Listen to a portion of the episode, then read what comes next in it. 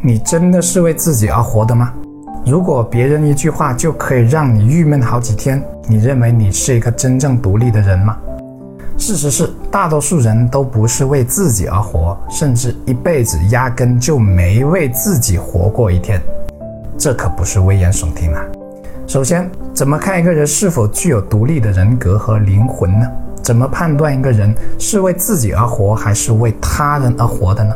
有个维度，我认为也是最重要的维度，那就是，当一个人需要通过外在的东西，比如物质的条件的呈现、他人的评价，才能感受到那点优越感和存在感时，多半只是活给他人看的。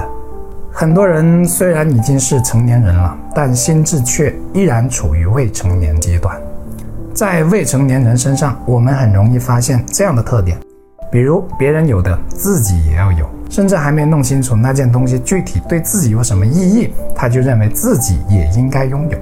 再比如，别人一句话就能让自己闷闷不乐好几天。当然，这也和原生家庭有关，有机会再聊这个。一个拥有独立自尊体系的人，对自己有很坚定和清晰的认知的人，多半是个自信的人。而自信往往决定着很多东西，比如能否做成一件事情，能否过上幸福的人生等等。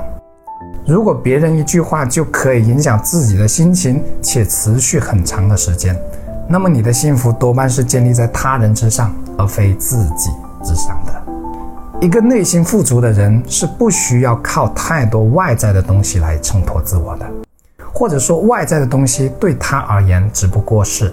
被社会认可的其中一个维度，但绝对不是唯一的维度，甚至这个维度并不那么重要。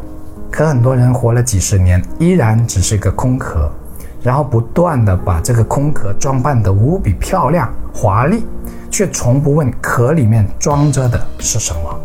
直到真正面对自己的时候，比如无聊时，才发现里面何其匮乏，何其空虚呀！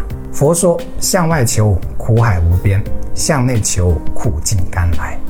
苏格拉底说：“未经审视的人生不值得过。”希望这条视频能给你带来一些思考和启发，让你找到自己的幸福人生模式。